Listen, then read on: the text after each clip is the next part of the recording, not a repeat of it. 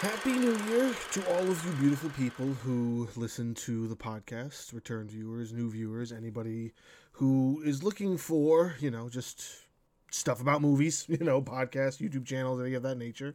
Uh, I appreciate all of you and I wish you all a great new year. We are getting into 2024 and starting off with some new endeavors on my end that I hope you are all going to be uh, here for the ride for, essentially. So, before I get into what this entry is about, uh, a lot of things have been happening over the last couple of months after I finished my last run of the 31 horror movies uh, for Halloween, which I've been doing on the channel for since since I started it three years ago.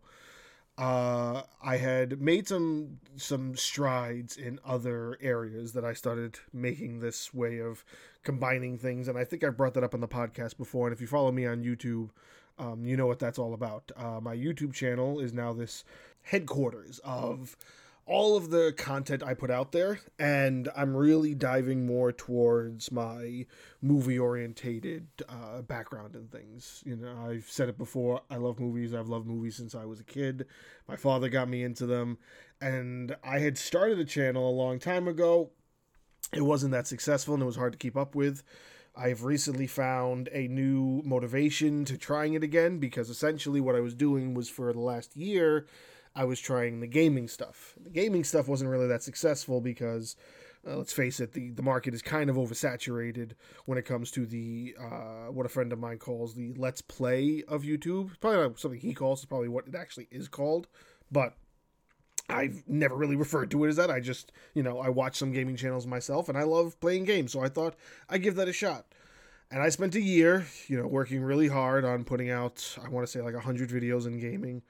Um, I made up a schedule. I was doing a lot uh, of things that I wanted to do. You know, I wasn't really trying to be one of those people in gaming that was just, you know, always Fortnite or always Call of Duty or always multiplayer. Like I wanted to drive towards story stuff because that's really what my basis and everything is. Like I love movies for good stories. I love good stories in gaming. You know, I I'm a big reader, I'm a big writer, you know, I have my novel out. I'm writing my second novel now while also working on the audiobook still for my first novel. But, you know, storytelling is what, you know, I you know, I love. It's the things that I'm passionate about. So I wanted to kind of present that in the gaming realm, just like playing games with good stories and having fun with it. Uh, but of course, it wasn't going anywhere. I think at most I got was like 200 views, maybe, and all most of it was that one video that had like 50. And over the course of a year, I went up like 20 subscribers that weren't people that I knew that were supporting me because they just knew I had another channel out there.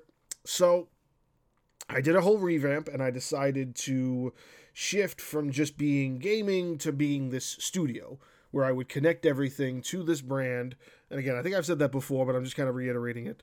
Um, that everything is going to be coming out of the Ghost Potato studio.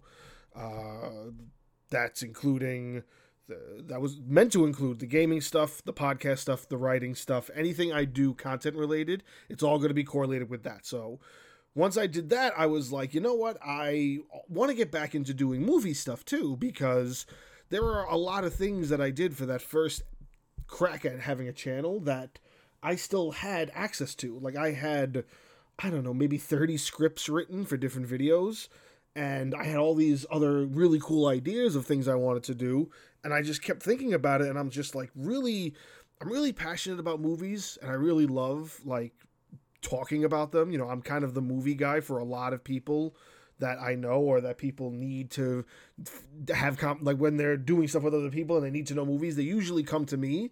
And that's not me like tooting my own horn. It's just that's how I present myself. I literally am a movie guy. So That's my the the the the hobby that I've chosen to grow with, and it's sort of just what I want to also involve in a, in a lot of this other stuff. Like when I started the the podcast thing, the podcast was um, meant to be what that other channel sort of was, and I just couldn't find my voice in that other channel. So since I couldn't find my voice, I now found it in this new path that I've been taking.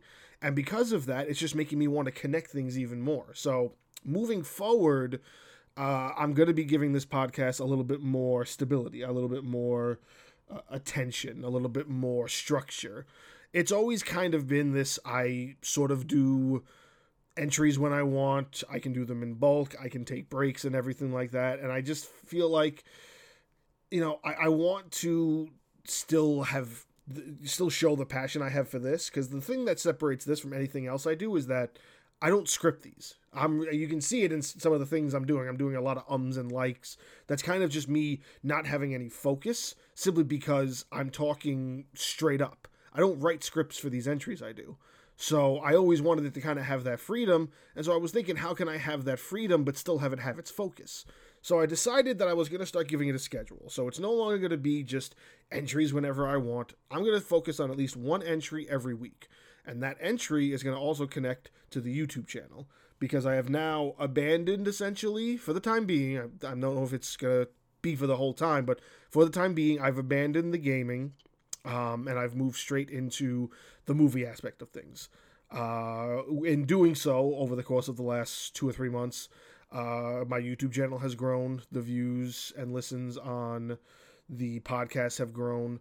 I am, you know, tremendously grateful for all of that, and I want to continue that path by giving, you know, giving giving the necessary amount of work I should be giving when I'm still trying to build this audience and have people, you know, sort of care about the things I want to say, or at least find enjoyment in the things that I'm putting out there. So this is now going to have a structure. It's going to connect directly to the YouTube channel as well as now YouTube Music. It's still going to be on the Google Podcast app, but the Google Podcast app is going out the window in a couple of months from what I've read. So I've already integrated it into YouTube Music and onto the YouTube channel. And there's other, there's something else I hadn't been doing. Uh, the hosting site that I use it allows for each individual file I upload into it to have a, uh, an image file that connects to the metadata for it when it gets uploaded into their platform to push out to all the networks I host it, uh, the podcast on. I don't usually put that in there because I don't never I never really saw the need for it. Well, now I see a need for it because as I've connected it to YouTube, it's just pulling the logo. So while I'm trying to transfer these video into YouTube, I now have to create 300 different images to at least have something different in what you're seeing from those old ones as I transition them into the YouTube network. And everything else moving forward is going to have to follow suit with that. So as new ones come out, they're going to be a little bit more uh, fine tuned, I guess you can say, just to make it where they are, uh, they have a little bit more legitimacy to it and they don't just look like uh, image behind a screen. The image will actually not just be what it is now as the logo of the podcast, but something actually connected to the movie to kind of let you know what's what is happening. And again, you know, I am a big person who's used YouTube to just listen to stuff and not necessarily watch. So I understand it's not 100% necessary, but I do feel that it is something I should do if I'm trying to make the quality of what I'm putting out there worthwhile. So creating the structure will also help me push out things more frequently. You know, I'm still working on videos. You know, I have my little mini documentaries. Uh, the occasional list videos will come out. I'll have videos for this coming out. I'm pushing out shorts that are kind of just correlated to scenes and clips and you know from TV shows and movies and things that I just love and can and just want to have fun with you know little edited things I put out something uh, a couple weeks ago what I like to call it in the pit uh, which essentially is that scene from the uh, the 2019 version of It, where he's dancing in the in the basement as like right before the the, the battle with uh, with the Losers Club when they're kids. Right before that, he does that little weird dancing thing. So I put that to like a heavy metal song, so it looks like he's in a mosh pit. And I just, you know, overly edited that to make it look quirky, and I had a lot of fun with it. So I have videos like that too. So that's kind of what the YouTube channel is going to be focusing on. It's just me still having fun, but doing it with the the movie stuff as uh, a focus. Uh, it has over, has almost not over. I shouldn't say. Let me not toot my own horn too much, but it has almost 300 subscribers, and I continue to grow. I've gotten that in a very short period of time once I made this change, and I'm going to continue to push out all of the things that I am passionate about, and hopefully everybody else enjoys. And you can follow me along on that journey, and I really do appreciate it. So, I've spent at least 10 minutes talking about all that other stuff, minusing what this actual entry is meant to be for. Uh, so maybe, maybe I'll cut this off and I'll just do another. And nah, nah, we'll leave it here. So let's get into what the actual entry is about now that I've kind of done, done the update for any of my uh, returning viewers. Thank you for listening up to this point. Um, what the actual entry is meant to be on is this new Hunger Games movie, The Ballad of Songbirds and Snakes. So the Ballad of Songbirds and Snakes is it's kind of weird to me. Uh, the original series and the original novels, I believe the novels came out sometime between like 2008 and 2010. And the first set of trilogy, well, not even trilogies, because they made four movies, because that's a thing Hollywood loves to do. They'll take a trilogy to make more money, they'll split it into two. Like anybody who loves the Hobbit movies that has never understood the books, you don't understand how to certain viewers the Hobbit series is like really ridiculous because The Hobbit's one book, and it's literally the smallest book out of the four books that is about the Lord of the Rings. Like the the the Lord of the Rings trilogy and The Hobbit are two completely separate animals, and literally The Hobbit is not even half of what any one of those books is as far as page and um, word count is. And you turned three movies into that one story and that's definitely a cash grab to me. And i truthfully have never seen them because i just i don't feel the need to support that because there's a 1978 version that's an animated film. That's a perfect representation of that book to me and that's probably just my childhood talking but that that's how I feel in my heart. And that's sort of what they did with the Hunger Games. You had the three books you turned the three books into two movies, and the third movie you separated into two movies to separate that book to tell that story completely. Now, not to get into all of those movies because that could be a completely separate entry, because I have my gripes about those films in comparison to those books. I did read all three of those books, and I did enjoy them. You know, back then, I don't remember them all that well to say exactly what the films back then were missing compared to the books right now. Back then, I probably would have been a little bit better at explaining that. But the one thing I have to give the movies credit for is that the books are told through the perspective of the character Katniss Everdeen, who's a 16 year old girl. So there's a certain level of drama that's presented in her dialogue because it's a first person directed story.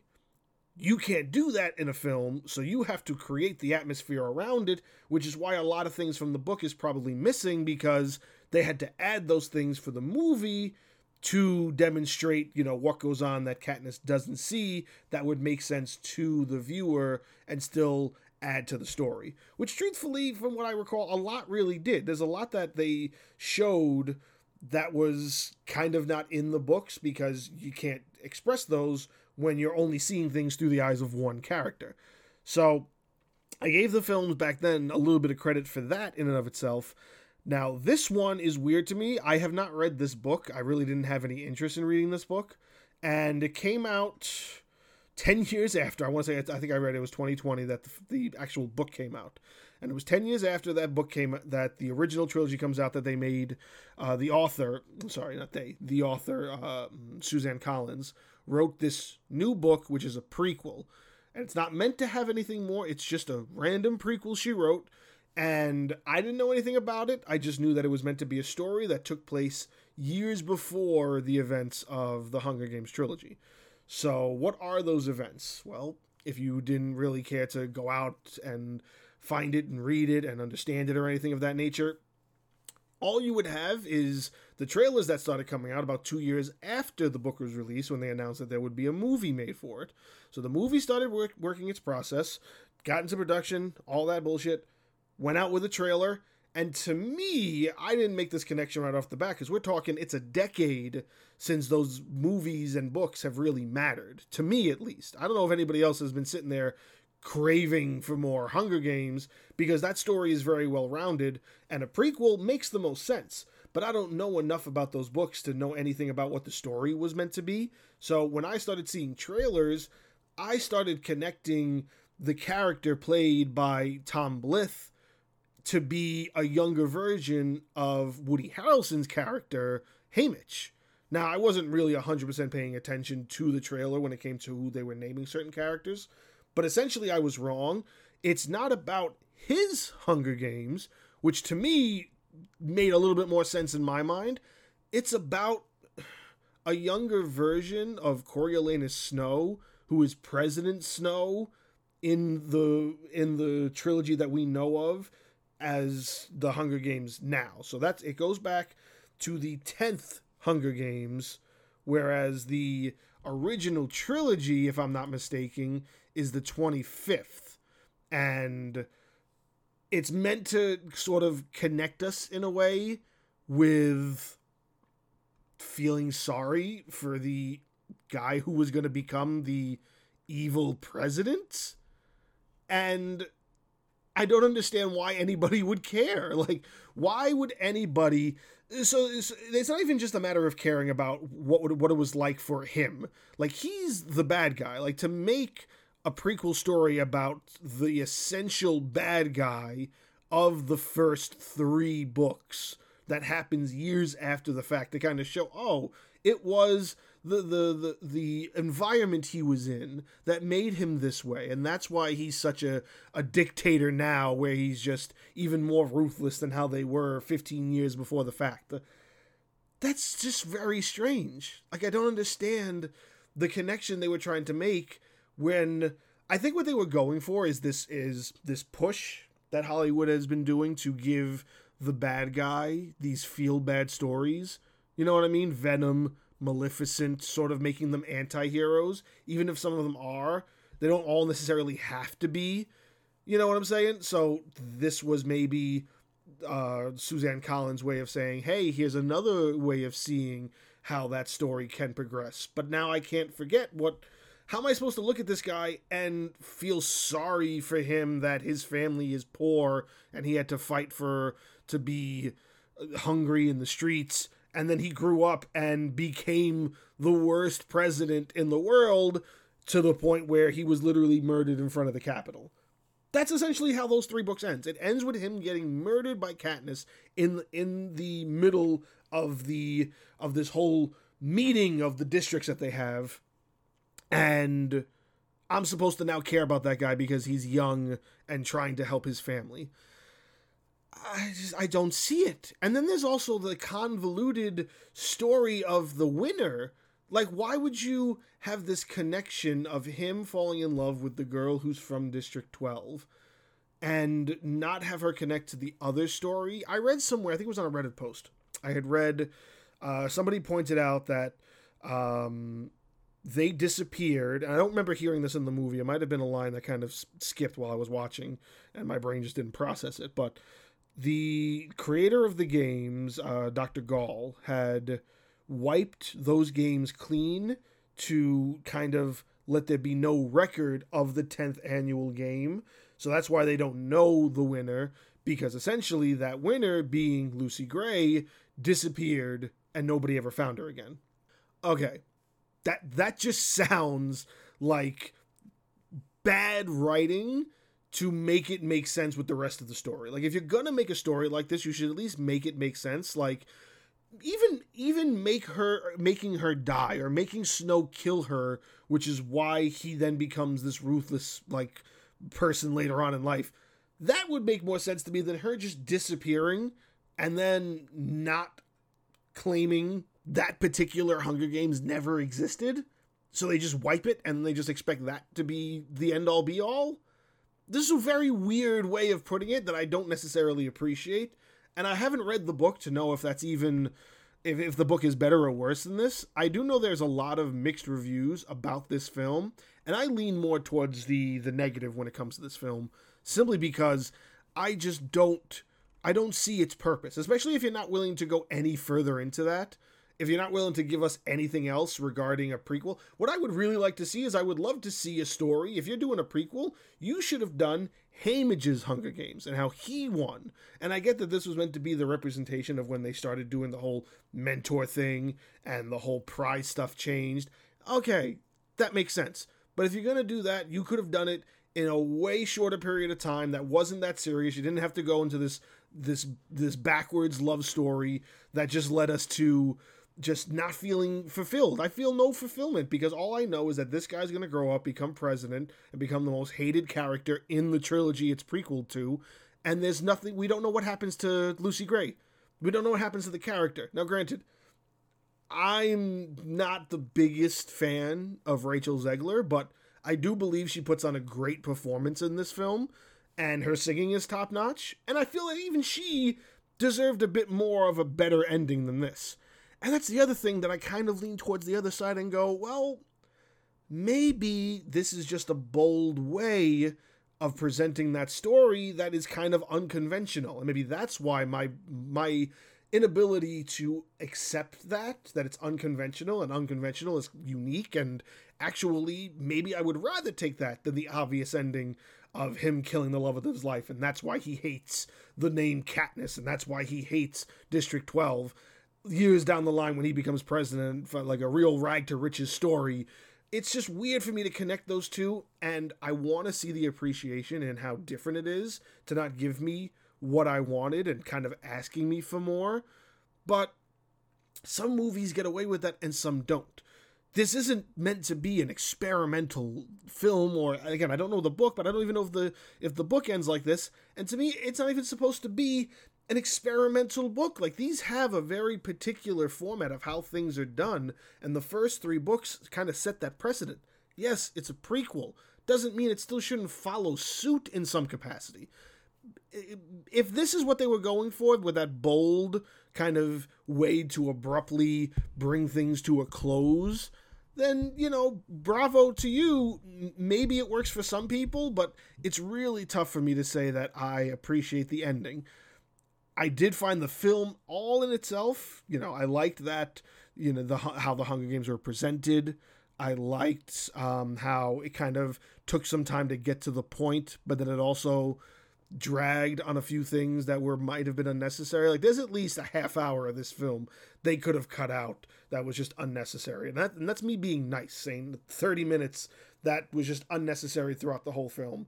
Other than that, you know, leading up to that point it's not bad. You know, it does show you how Snow does become this, you know, ruthless sort of uh, endeavor into making his family's name more meaningful again. But it's just, it's, uh, why would I care?